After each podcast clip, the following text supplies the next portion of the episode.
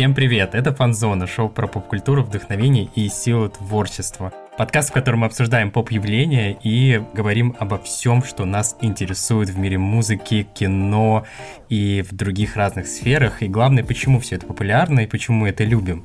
И с вами по-прежнему ведущие этого подкаста, которые все еще держатся и ведут этот подкаст, собственно.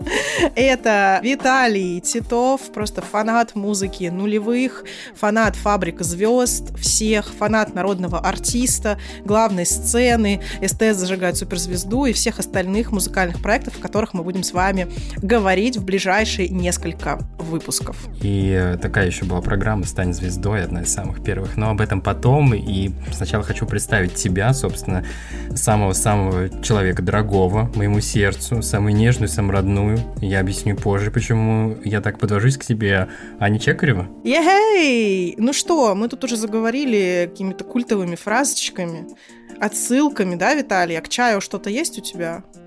Может быть, горький шоколад? Да, сладкий чай. Да, я считаю, что мы не зря про это поговорили, потому что мы сегодня пригласим к нам в выпуск участников, самих участников «Фабрики звезд». Кого именно, Аня? Я думаю, что ты об этом расскажешь, потому что непосредственно ты будешь с ними говорить.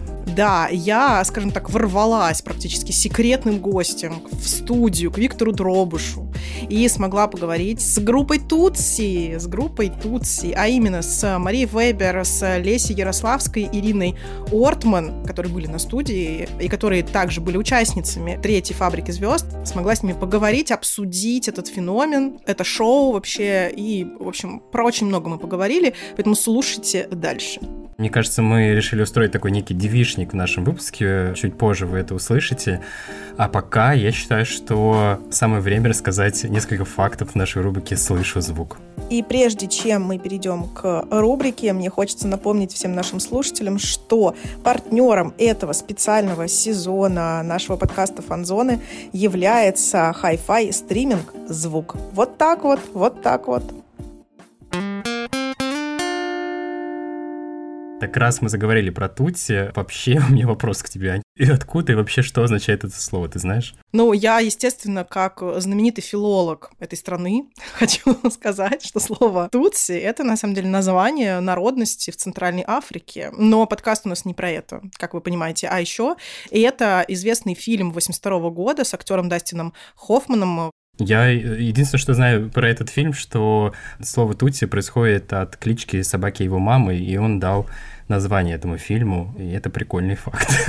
Ну, кстати, в две тысячи восемнадцатом году на Бродвее состоялась премьера одноименного мюзикла, основанного на фильме. Очень жаль, кстати, что наши прекрасные исполнительницы там не выступают. Было бы очень символично. Да, мне кажется, это было супер прикольно. Но я думаю, что наших сегодняшних гостей, именно группы Тутси и бродвейские песни мюзикла Тутси, вы сможете послушать на хай-фай стринге «Звук».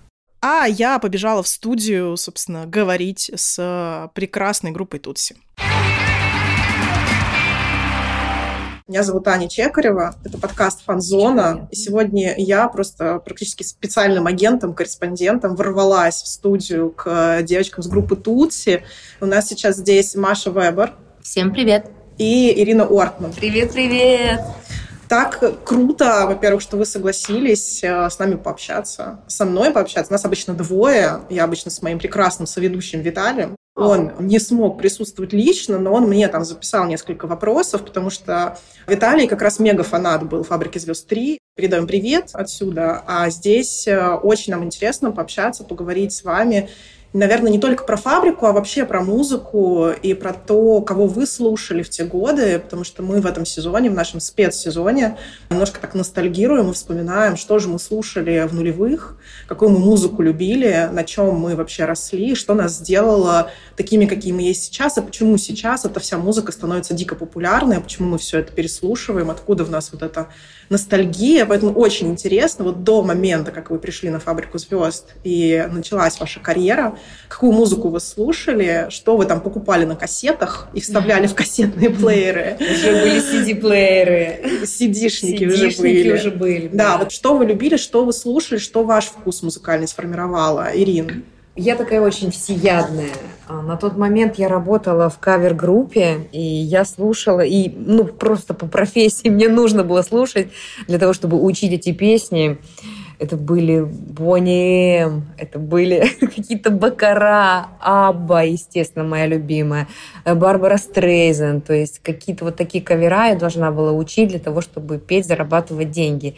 Это шло как раз в параллели с кастингом «Фабрики звёзд». Ну, конечно, я любила и Спайс Гёрлз, и они распались, и я на тот момент любила Мэл Си, кстати. Мне очень нравилось. Маша, да. я а... уже много наговорила. Я на тот момент... когда была «Фабрика», Бэкстрит Бойс. А, или до «Фабрики». Вот вы спрашиваете, какой возраст? Мне на «Фабрике» мне было шестнадцать. Тогда я слушала уже что-то такое, что было после «Бэкстрит Бойс», после Крейг Дэвида, потому что то, что... Eminem. Нет, это все было, когда мне было двенадцать, тринадцать. Mm. шестнадцать это уже было что-то такое. Ар... Нет, Арейра тоже была в тринадцать-четырнадцать. Я пытаюсь вспомнить, что я слушала в возрасте шестнадцати лет. Наверное... А, Дима Билан. Конечно же, Дима Билан. Это была вообще моя любовь. Он это... уже был? Он тогда? уже был. И когда он спел «Бум», свою первую песню, а. я в него влюбилась сразу и сказала, он будет звездой. И когда его показали на «Новой волне», он как раз с этой песней выходил. Я даже сейчас помню, сидела и кричала: «Мама, мама что-то готовила ужин». Я говорю: «Мама, иди сюда, тут такой парень, он звезда, он круче, чем Тимберлейк». А, кстати, кстати, мне я вообще была самой верной фанаткой Димы Билана. И не как фанатка персонажа, да, а как вот таланта, внешности. Ну, да, ну как вот артиста. Это вот уже позже. Тони Брэкстон роскошный. Алиша Киз. Да, тоже. Это вообще красная, весь ее да, альбом. Да, я да. Потом был Линкин Парк. Все вспомнила. Да, все, Nickelback. Nickelback. Destiny's Child. Destiny's Child, да. да. Beyonce, с них откуда? Все началось вообще. Да. Блин, ну много-много очень. И как музыкантов. Будто бы мы вот рассуждаем тоже с разными экспертами, с музыкальными журналистами, как вот строился музыкальный да, рынок. Да. Как вообще музыка вся строилась, и как это было, и как это было в России. И такое ощущение, что вот действительно, да, вот вы говорите, не можете остановиться, потому что очень много артистов, очень да. много крутой было музыки в то время. Как раз появился только эм ти ви mm-hmm. в девяносто восьмом году. Тут как раз вот было три дня назад двадцатипятилетие. И как будто вот открыли вот эту дверь, и все просто пошло в огромном количестве, в большом масштабе. И в этом во всем стали появляться вот такие вот музыкальные... телешоу, музыкальные проекты, которые стали пытаться открывать звезд у нас в стране, mm-hmm. для того, чтобы их показывать. Потому что стримингов нету, Ютуба нету. Как вообще стать известным? Да? То есть если мы посмотрим на тех звезд, которые становятся известными сейчас, mm-hmm. то это кто-то там кавер сделал, там тот же Джастин Бибер писал-писал каверы, стал известным, все, пожалуйста. Да? Или там у нас сейчас на нашей эстраде, да, там Мэри Бу тоже она начинала с каверов, вот она стала известной. Люся Чеботина. Люся Чеботина, то же самое, да, начинала с каверов, то, что... Mm. А тогда не было. То есть ты не можешь никуда ничего выложить. две тысячи первый - две тысячи второй год. Mm-hmm. И у тебя есть только возможность попасть в реалити-шоу. Да, для того, чтобы вот показать себя, показать свои способности и стать известным. А как же знак качества? Была такая прекрасная программа «Знак качества». Я ходила на нее. А нет, «Минуту славы» я ходила. Что такое «Знак качества»? Ты не знаешь? Был такой канал тэ вэ шесть, шестая кнопка. А. Я там была маленькая, мне было лет двенадцать. Или там даже... И ты участвовала в нем? Нет, я смотрела, и мне нравилось. Там ходили абсолютно разные люди, совершенно неталантливые, но им хотелось как «Минуту славы». И там ведущий. И я, кстати, узнала с этой программы Ксюшу Новикову. Она туда приходила с группой «Класс». У них была группа «Класс». Там была девочка из группы «Республика». Полина, кажется, зовут, блондиночка с короткими волосами. Ксюша Новикова. Mm-hmm. И два парня. У них был такой... И представляешь, я мелкая девчонка, mm-hmm. до сих пор помню, потому что я влюбилась в их песню. «Класс, это класс». У да, них... я помню эту песню. Вот. И это они выстрелили после этой программы «Знак качества». Okay. Поэтому это было еще до реалити. Ничего себе. Вот это воспоминание. Да. О таком даже, о таком даже мы не вспоминаем. А потому что я с детства пою, и для меня люб, любая возможность, там, «Утренняя звезда», да. тэ вэ-почта, или как она, «Утренняя почта», любые музыкальные какие-то программы для меня были. Я у телевизора сидела и смотрела, кто же сейчас будет, кто же mm-hmm. сейчас будет. Как вы для себя поняли, что там реалити-шоу, такие как «Фабрика», это возможность действительно стать известным, заявить о себе? Когда, в какой момент вы решили, что все, вот нужно идти? Ну вот когда увидели, вот я когда увидела первый раз, что такой проект идет. А потом я увидела, что набирают уже... Маша у нас самая такая... Я же следила, постоянно Первый Она канал, у меня была в теме. Я не верила, я вообще не верила во все эти проекты. Я думала, все за деньги. Да, все так думали на самом деле. Я думала, что туда так просто не попадают. Mm-hmm. Ну вот, так получилось. Ой, это прям как я в МГУ поступала тоже. Это никто не верил, что я поступала. Тоже все такие, да, ты там. Да нет, я сама поступала. Да нет. Главное желание. Даже если кто-то за деньги, вы что, думаете, нет, те, кто за деньги, конечно, есть. Но если ты веришь и желаешь, и знаешь, что ты попадешь туда без денег, ты попадешь. Ну, понятно, да, что весь там ваш путь мы не будем рассказывать, потому что все это, все это понятно, что были mm-hmm. и концерты, и песни, и э, у вас были очень интересные, значимые номера. Например, вот мой как раз соведущий Виталий просил mm-hmm. спросить у Маши, как сложилась судьба того котенка, который Маша держала. Это частый вопрос, на самом деле, но я не знаю. Этот котенок был экспромтом, я не знала о том, что мне его дадут за сцену. Ты вообще не знала... Потом о судьбе его никак. Нет, и не, вообще не знаю. Мне просто его дали за кулисами и сказали, иди, забудь все, что мы репетировали, просто живи на сцене. Это Шульгин, да, придумал? Да. Молодец. Я в шоке. Как? Чего? Моя первая номинация, пер... такая ответственность. Но он меня специально напугал, чтобы я на сцене была такая растерянная, чтобы я как будто в образе, что это как будто я играю mm-hmm. такую роль, да, по песне. Реально, на самом деле. Он просто поставил меня в предлагаемые обстоятельства. Mm-hmm. Вот и все, как в театре. А ты отработал.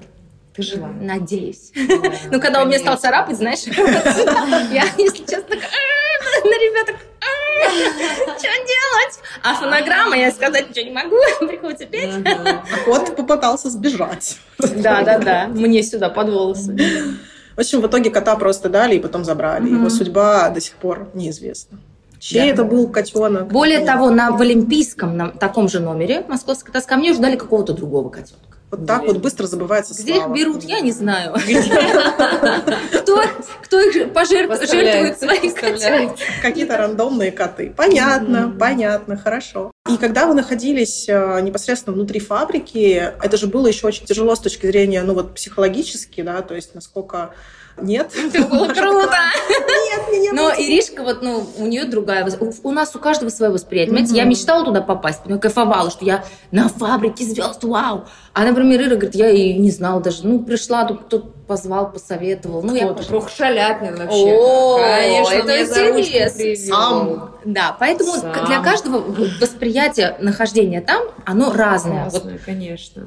То есть у тебя было все в кайф. Угу. Так оно и у всех было в кайф. Ну нет, например, Леся, она тяжело, там по мужу да. скучала, у кого-то вторые половинки, кто-то плакал, переживал. У Соньки там тоже какие-то депрессухи постоянно были. Угу. Ну, не каждый вы, выдержит замкнутое пространство. Нам, по-моему, вот с третьей фабрики только сделали зону выгула. Нет, с первой фабрики была. Да? Зона. Ну, значит, как, потому что когда мы первых заехали в дом, мы только через две недели имели эту возможность. Ну, это они реставрировали там что-то. Наверное. Наверное. То Потому есть, что мы да, даже у тебя не, же... не видели неба. Да, то есть когда я как-то приехала в Питер в, в командировку, и меня случайно заселили в комнату, где, ну вот в Питере есть такие отели старые. Да-да-да, маленькие там, вот такие, такие комнатушки. Вот, маленькие, и там вот я есть такие в полутаких подвалах, да. и у тебя там нет окна. Я не поняла, я прихожу, ага. в, включаю, у меня там свет горит, я такая хожу, не понимаю, что нет окна, а окна тупо нет. Угу. Как бы вообще нигде. И это было настолько странно, я попросила меня переселить, но не было свободных номеров, и я уже думала, ладно, одну ночь, вот одну ночь без окон у меня, я, я уже не могла. Да, я уже такая думаю, да, почему, что, что делать? И когда я переселилась в номер с окном, это было mm-hmm. прям вот все, свежий воздух, там можно открыть это окно, mm-hmm. дневной свет. Ну, вообще, да, вот если в обычной жизни, да, но если ты знаешь, что ты звезда, и тебя снимают камеры, уже все равно, есть окно или нет. Я вам по себе говорю. Когда есть вот эта цель, да, дойти действительно, чтобы тебя увидели. Вообще не замечаешь. А, я помню, Ириша очень переживала, она очень жаловалась, что сухой воздух и сохнет кожа. Помнишь? Ну, но у меня всегда просто кожа и так сухая. А я еще, а, а я не замечала. Софитов, а я не замечала, что кожа, какая кожа, что там сохнет. И в студию пришла третья участница группы Тутси и «Фабрики звезд три», а именно Леся Ярославская. Поэтому прошу любить и жаловать. Как для тебя это было психологически? Тяжело, дико. Это было самое тяжелое, именно то, что все время под камерами, нельзя было побыть наедине с собой, нельзя было поговорить с близкими, разлука с мужем, поплакаться, ну да. А то, что я с Андреем не виделась, для меня это вообще было просто трагедией, потому что вот, он не хотел общаться, и, и, ну, под камерами не хотел. Поэтому я не имела возможности даже его услышать. Он мне говорил, не звони мне, я не хочу, чтобы вся страна слышала, что ты мне говоришь. Поэтому я звонила только маме. Вот, в основном. Вот. И изредка он когда соглашался, соглашался на разговоры. Вот. была возможность. А так, ну, конечно, ну, это как тюрьма.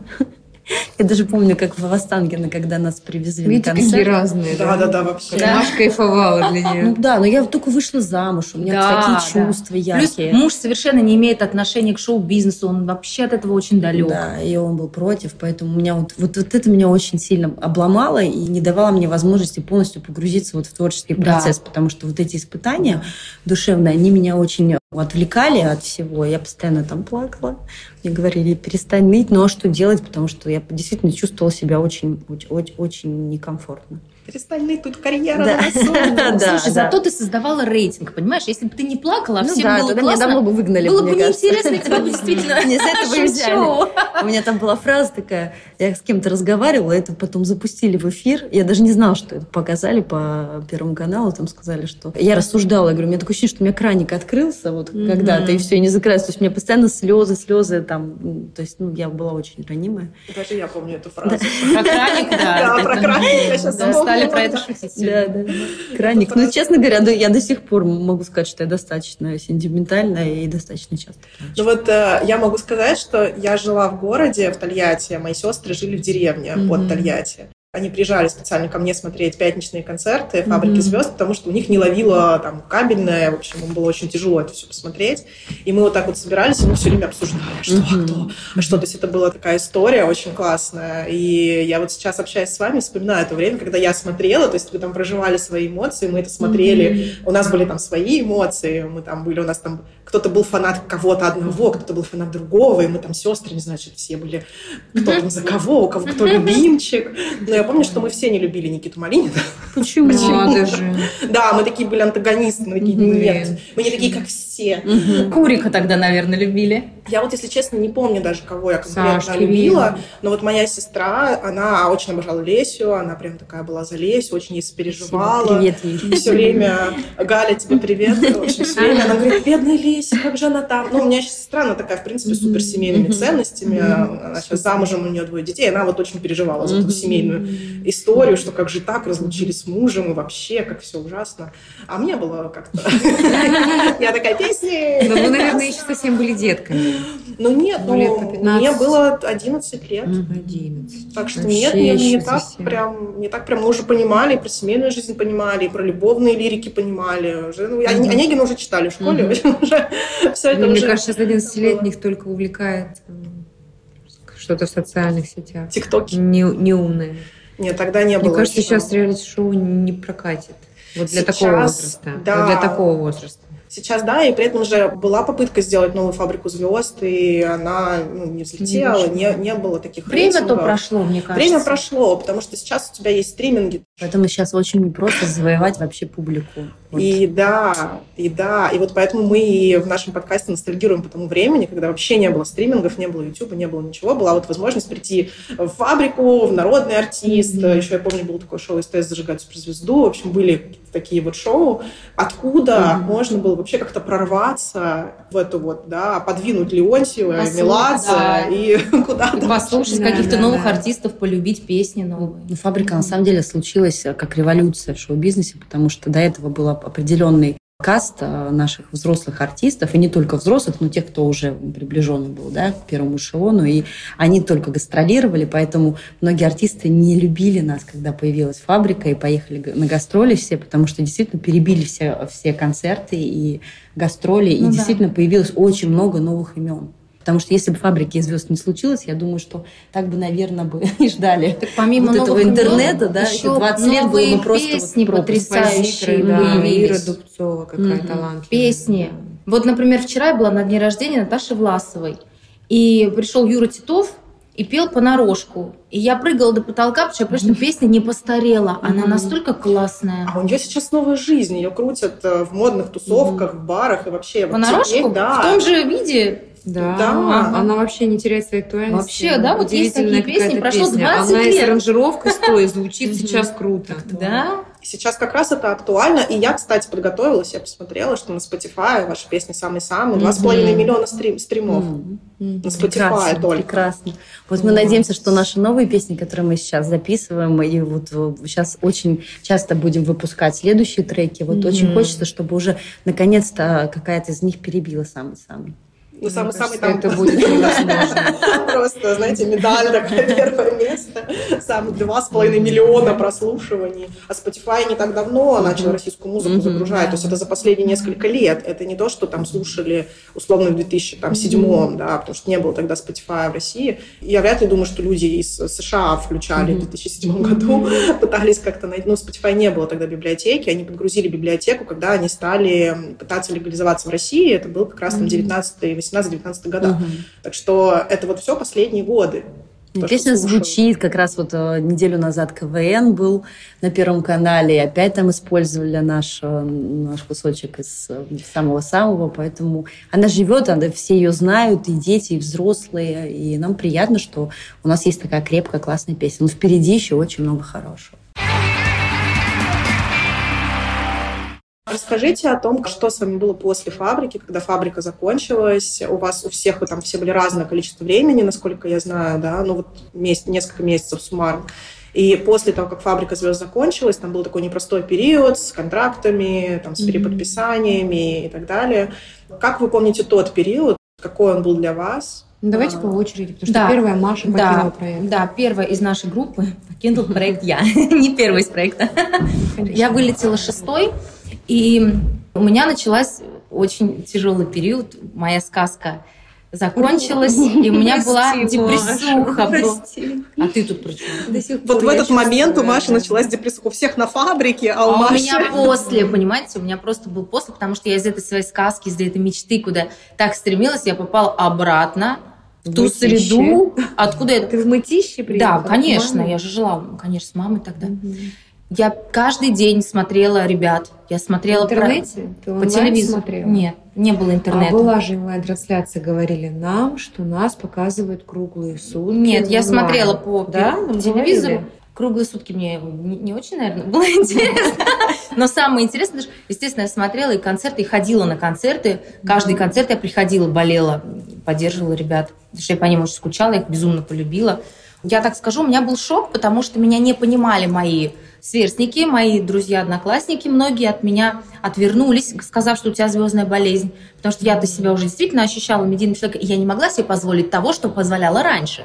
Например, проводить время так, как раньше с ними. Я не могла уже. Это уже обязывало, потому что я была под прицелами глаз, и все знали, что я известная у нас, да, естественно. А потом в, в СМИ что-нибудь. Конечно. Но, Конечно. но безумно было приятно куда-то выезжать, потому что я... Ко мне подходили люди, поддерживали, обнимали, целовали, говорили, как они меня любят. И вот это было безумно приятно. Это меня, это меня держало да, на плаву, чтобы совсем не сойти с ума. Потому что вот это творческое, что тебе дали побыть звездой, а потом ты сидишь дома без концертов, без ничего, это, конечно, очень ранило. Ну и потом, когда закончилась «Фабрика», я в надежде тура все вот это все ожидала, что нас позовут в тур. Сейчас, девочки, вот расскажите. Потом Леся. Да, потом я ушла, на самом деле, но ну, я уже ожидала, что я уйду, потому что уже все как бы психологически абсолютно иссякло. Слезы вот, закончились. Да, Андрей приезжал, просил, чтобы я вернулась домой, но так все сложилось, так на самом деле, как, как и должно быть. Я практически там за две недели до ну, окончания проекта я все ушла, все и ну, немножко не прям было, да. была я дома. На самом деле...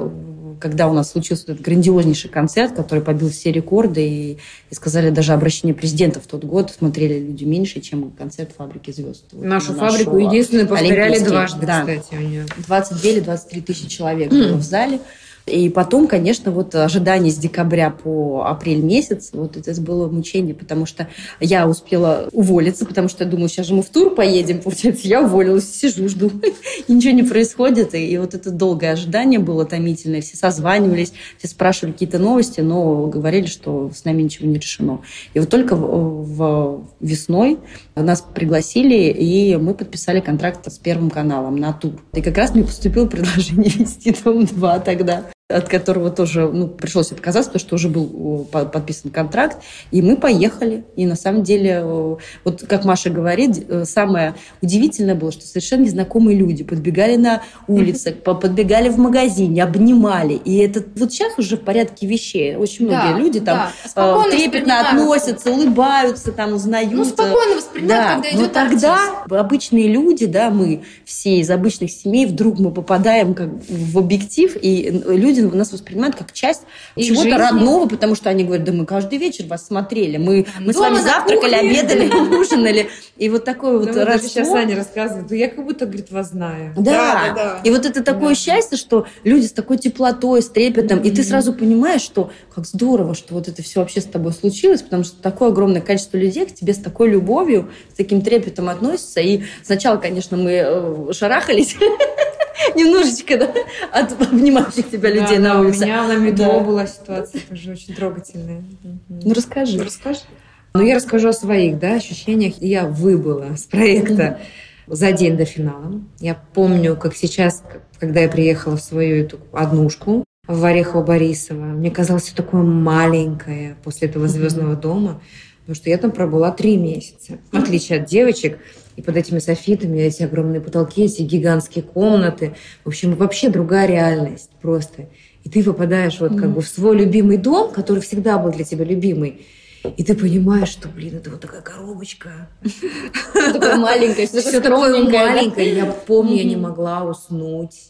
Я ждала скорее бы утро, потому что я хотела, ну, как бы уже прожить эту жизнь и уже как бы как-то входить уже в новом качестве в другую свою фазу жизни. Ну, и потом, когда мы уже все доехали, уже на следующий день все шестнадцать, mm-hmm. и началась подготовка к финальному концерту. Там выключили камеры, и началась реальная жизнь. Не на камеры, не на камеры, а все. Вы помните этот момент, когда выключили? Нет.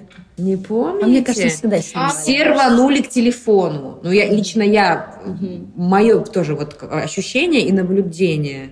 Все к компьютеру и к телефону, потому что нам дали доступ звонить не через эту кабинку под камерами, а просто телефон, и ты звонишь кому хочешь. И там битва была, там такие ссоры были, споры. Ну, в итоге все нормально. Кстати, забыла сказать, у меня еще долго было ощущение после «Фабрики», что меня снимают. Я ходила, выпендривалась. Тебя до сих пор снимают. Я ходила, выпендривалась, такая, иду по улице. И такая уже там что-то наигрываю, думаю, по привычке, что меня снимают.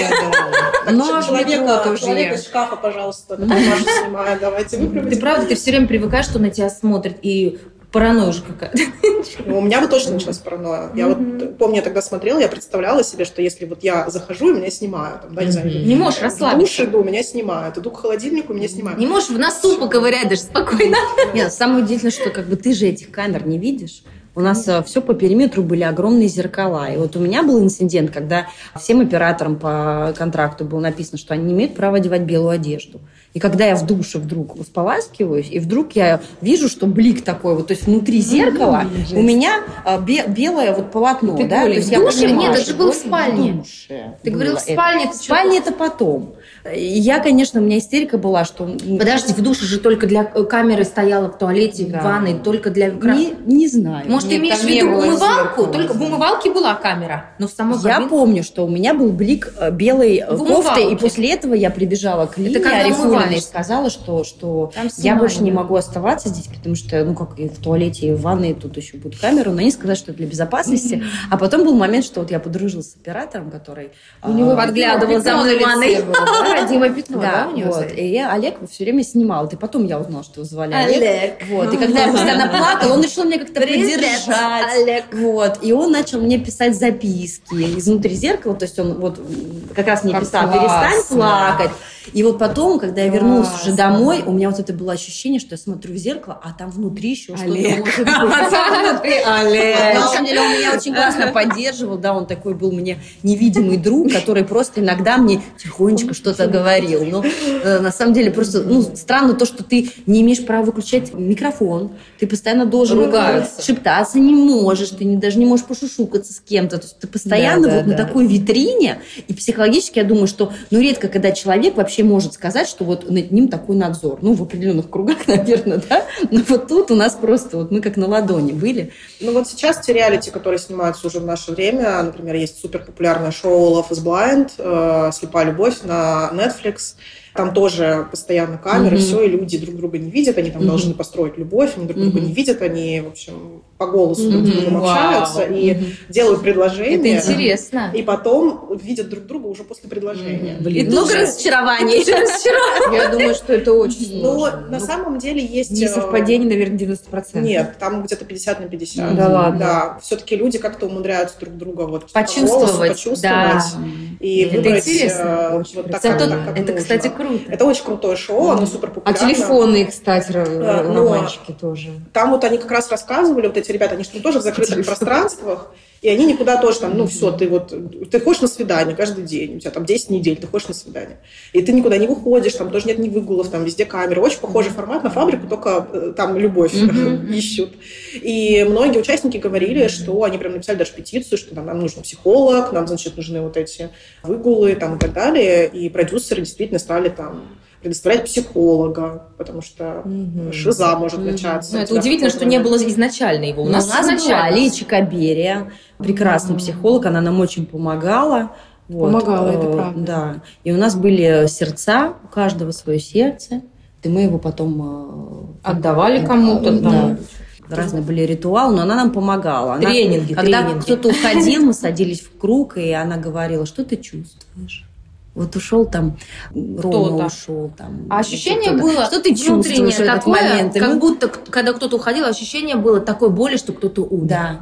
И так еще это все преподносилось, кровать собирали в кресло. Да, как, белый такой как памятник. Да, и вот, то есть, ты заходишь, обычно там, сколько у нас там, по восемь кровати, да, мужской, а тут кресло. А тут вот это собранное кресло, как памятник, и ты подходишь, очень и уже нет этого человека рядом с тобой. Да, это было очень больно. Я прям помню, а кто там до меня уходил? Олег Добрынин, да, кажется. Да, я кто-то. Помню, вот еще mm-hmm. кто-то уходил. Прям очень грустно, mm-hmm. очень грустно. Не, на самом деле, это было все по-настоящему, и слава богу, что нам никто не писал сценариев. Я когда спрашивают, неужели это все само собой, говорю, попробуйте шестнадцать незнакомых людей поселите в одном пространстве, закройте их. Ну как их. Незнакомых? Только мы с тобой были знакомы. Да, такое совпадение. У нас вообще такие, говорю, да, мы с Иришкой закончили одно училище, поступили в один институт, вместе учились. Я с Никитой работала и знать не знала. А я, кстати, на нашей фабрике тоже пришла, уже зная Соню, Соню и все. И Савичеву. Савичеву уже другая фабрика. Да, Савичеву была вторая. Да-да-да. Мы на фабрике два на кастинге познакомились с Соней. Тогда и подружились с Машей Ржевской, с Ксюшей Лариной. Мы, у нас была такая тусовочка. Да, а Ржевская же с Лариной были сестрами. Да. И есть. Они все родные, не родные? Да. Да, родные сестры, да. И, кстати, Асташонок. Саша и Дима, родные братья. И тоже на разных фабриках были. Такое, да, совпадение? Блат везде блат. Вернемся к окончанию фабрики, к уже туру, да, и, соответственно, уже после тура вас объявили группой. Или во, или время тура. Во, время, во время тура. Через полгода. Очередное собрание было через у нас полгода. В Таганке. У нас был шикарный офис. Вот. И вот мы все сели. сели Мне кажется, получилось, это прям сразу как-то. Рядышком были. Ну, нет, не сразу. Рядышком месяца, сели. Может быть, через три. И Иосиф Пригожин и Виктор Яковлевич Дробыш, они посмотрели на нас и говорят, так это же Спайс Гёрлз вообще, надо группу делать. И как-то так все получилось. Объявили, mm-hmm. что мы будем группой. Вот, с названием были трения разные, потому что сначала не сказали, как нас обзовут, назовут. Вот, и когда уже клип самый-самый начали снимать, мы вдруг увидели визитки, на которых написано «Тутси», и внизу наши имена. И я помню вот эту историю, а что такое «Тутси»? Ну, для нас было это новостью, что, как бы, что за название. Mm-hmm. Вот, вы неужели да. фильм не смотрели «Тутси» с Дастином Хоффманом? На тот вот, момент нет, я не вот смотрела. Мне очень, не мне очень нет, странно, нет, я как бы понимала, а я не смотрела. Речь. Это легендарный культовый фильм восьмидесятого там, какого-то года. Я Тутси не смотрела. Милашка, Дастин Хоффман. И мы звонили Виктору Яковлевичу, говорю, Виктор Яковлевич, почему «Тутси»? Он такой, я вам даю время, если, если придумаете какой-то новый классный вариант, я готов. Мне очень понравилось то, что он нам дал возможность что-то придумать, но мы ничего не придумали. На самом деле, вот этот вот, мне кажется, период, когда вы стали группой, я очень хорошо помню этот момент, когда этот клип вышел, и его показывали везде. Его показывали, его показывали везде. везде. Я помню тоже тот момент, mm-hmm. первый раз, когда я увидела. И потом еще раз его увидела, еще и еще раз в один день, в один день, да. Я такая думаю, вау. Угу. Это было очень громко, угу. правда, и его ротировали. Угу. Ты переключаешь там на Муз-ТВ, у тебя там, значит, самый-самый, угу. ты переключаешь на, на эм ти ви, другой канал, на эм ти ви у тебя там нас самый, тоже самый. Очень эм ти ви поддерживает. Да, и прям вот везде-везде. Угу. Ты идешь куда-то гулять, у тебя по радио, из, да. из радио тоже где-то по улице эта песня. Да, мы за эту песню получили много премий, и «Золотой граммофон» у нас, и «Золотая бомба года» ну, была у нас. Какое-то тоже рекордное там количество недель на первом месте да, держалось, да, да. какой-то прям очень-очень. Ну, на самом деле, песня доказала спустя столько лет, что она не просто так завоевала эти... Визитная карточка, награды, кстати. Да? Не зря у нас в клипе, клипе так, визитная карточка. Визитная карточка. Это было очень знаково. Маркетинговый ход. Да. И сейчас вырывается вопрос Прикольно. от Виталия, моего коллеги, mm-hmm. который ведет со мной подкаст, из солнечной Португалии. Виталий, привет тебе. Из солнечной Португалии от Виталия вопрос. Что вы любите пить с чаем? Он очень любил эту песню. Горький шоколад. Вот он, собственно говоря, сейчас на столе лежит. Да. Не случайно. Не случайно. Ну да, со сладостями вкусными. Что-то другое? Ну я, на самом деле, я очень люблю еще пить чай с молоком, как и любит моя бабушка делать, как она говорит. А в Англии же часто пьют чай с молоком, бабушка моя любит. Поэтому, когда я такой напиток делаю, все время ее вспоминаю. Вот, а так, конечно, с какой-нибудь вкусняшкой. Я Без люблю... сахара, но с вкусняшкой. Я люблю пирожное картошку. Mm-hmm. Только не черную, а такую, как посветлее чуть-чуть, чтобы mm-hmm. она была. Иришка любит Наполеон очень. Да нет, уже, уже давно нет. я его не ем. Я же там, там же яйцо. Ну, это ну, все время ты любила раньше. Раньше, да. да. Так, Наполеон. вот, все, теперь в следующий раз а буду записывать подкаст. Приду с картошкой, с Наполеоном, с вкусняшками. Подготовлюсь заранее. Вообще я люблю кофе. И получается, что группа просуществовала до две тысячи двенадцатого mm-hmm. года, потом группа распалась, и дальше вы сделали такой реюнион уже в две тысячи девятнадцатом году. Mm-hmm. Как вы вообще на это решились? Вы пришли, поговорили, заскучали? А вот так и решились, вот так втроем. Да. Мы же дружили все это время. Да, мы общались, mm-hmm. мы созванивались, мы постоянно друг с дружкой делились новостями, приезжали Песенки друг к другу в гости, друг да, сольно, сольно делали какие-то проекты свои, да. поэтому все время мы как бы были в, в курсе, да, в курсе всех наших событий. И Иришка нас пригласила на вкусный ужин, и мы приехали, пообщались, и вдруг решили мы спеть. И да, вы, ту же самую нетленку. Да. Выставили в сторис песню.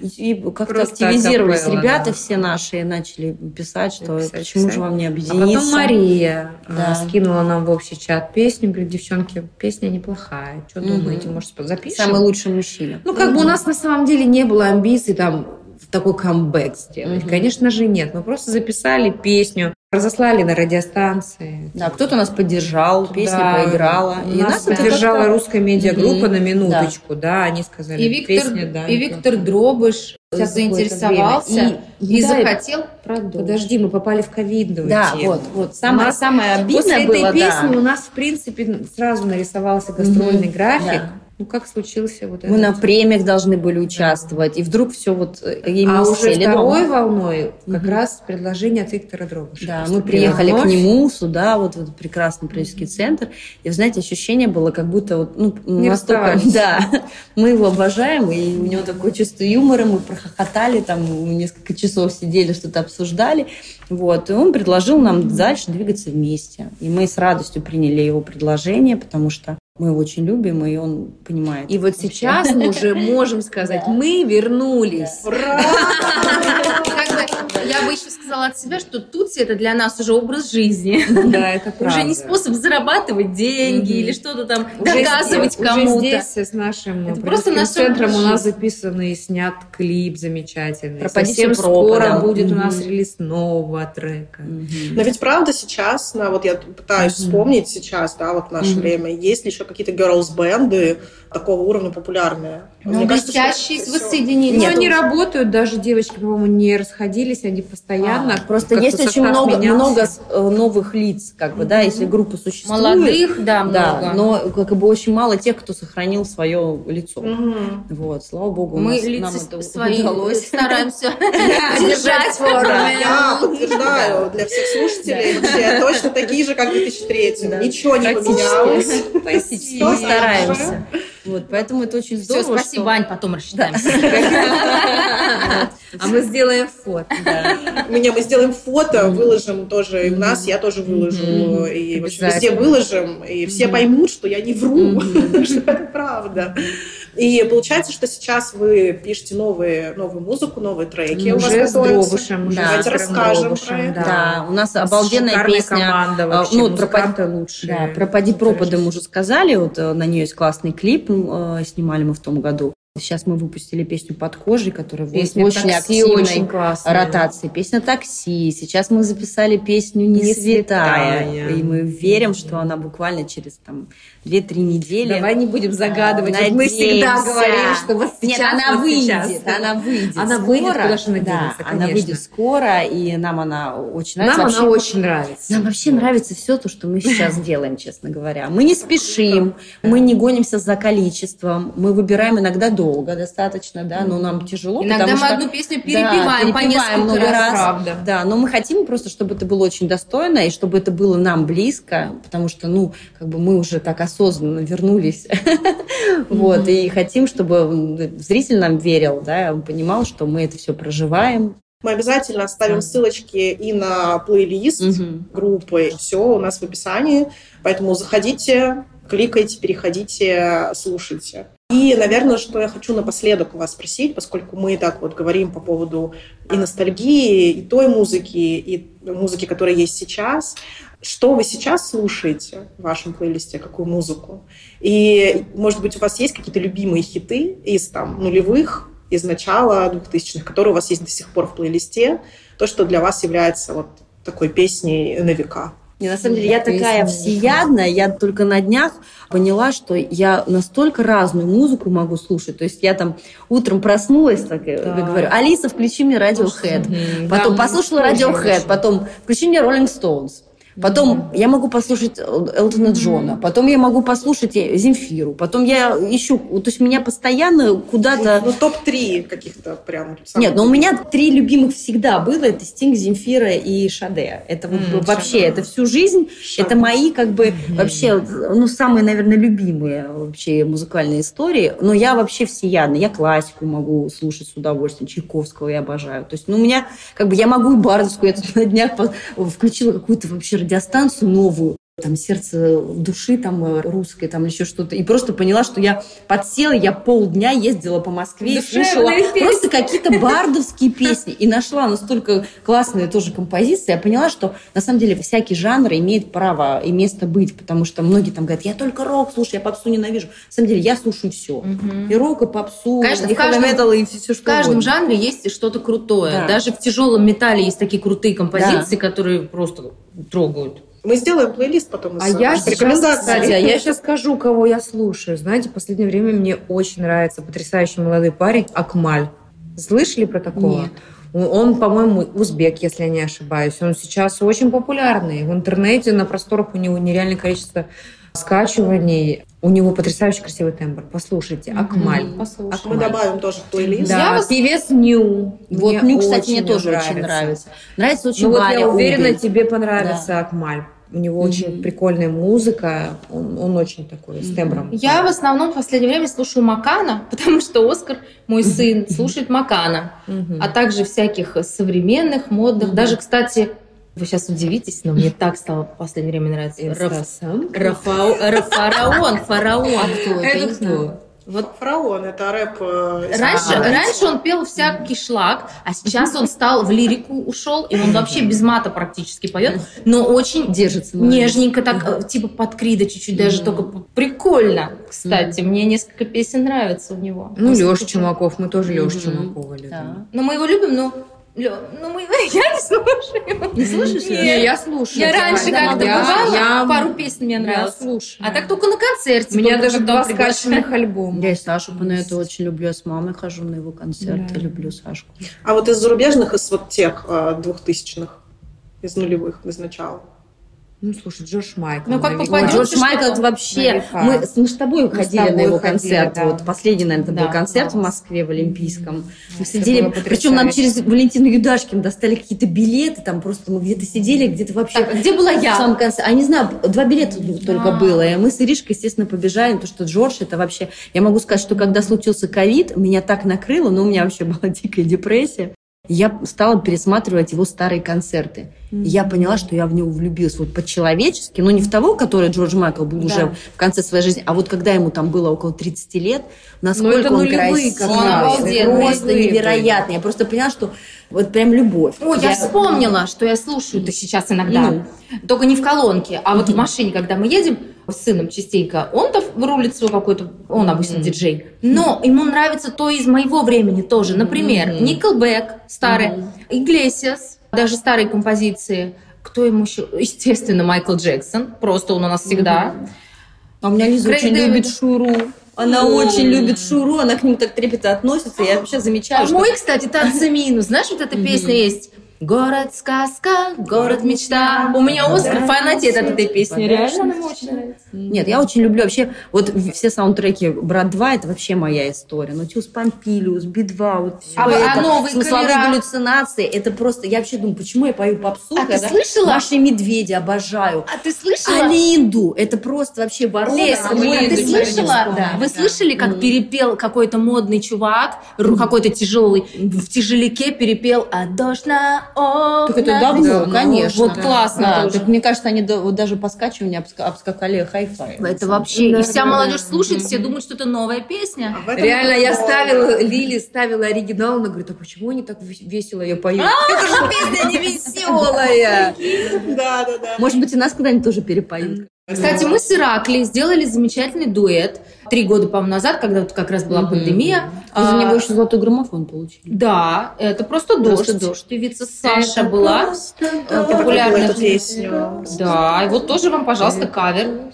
И мне кажется, что это сейчас такое прям веяние тренд, и тренд. тренд. Если раньше, я помню, когда мне было там двенадцать-тринадцать лет, все слушали песни восьмидесятых. Mm-hmm. Так, срочно идет... кто-нибудь делайте кавер на группу. Поэтому, да, я уверена, что скоро мы услышим кавер на группу Тутси. Спасибо вам огромное, что вам вы согласились к нам прийти. Ну, я к вам пришла, но я говорю, что вы к нам пришли. В подкаст. Спасибо, группа Тутси. Спасибо вам. Спасибо. С нами и Витальчики. Привет, естественно.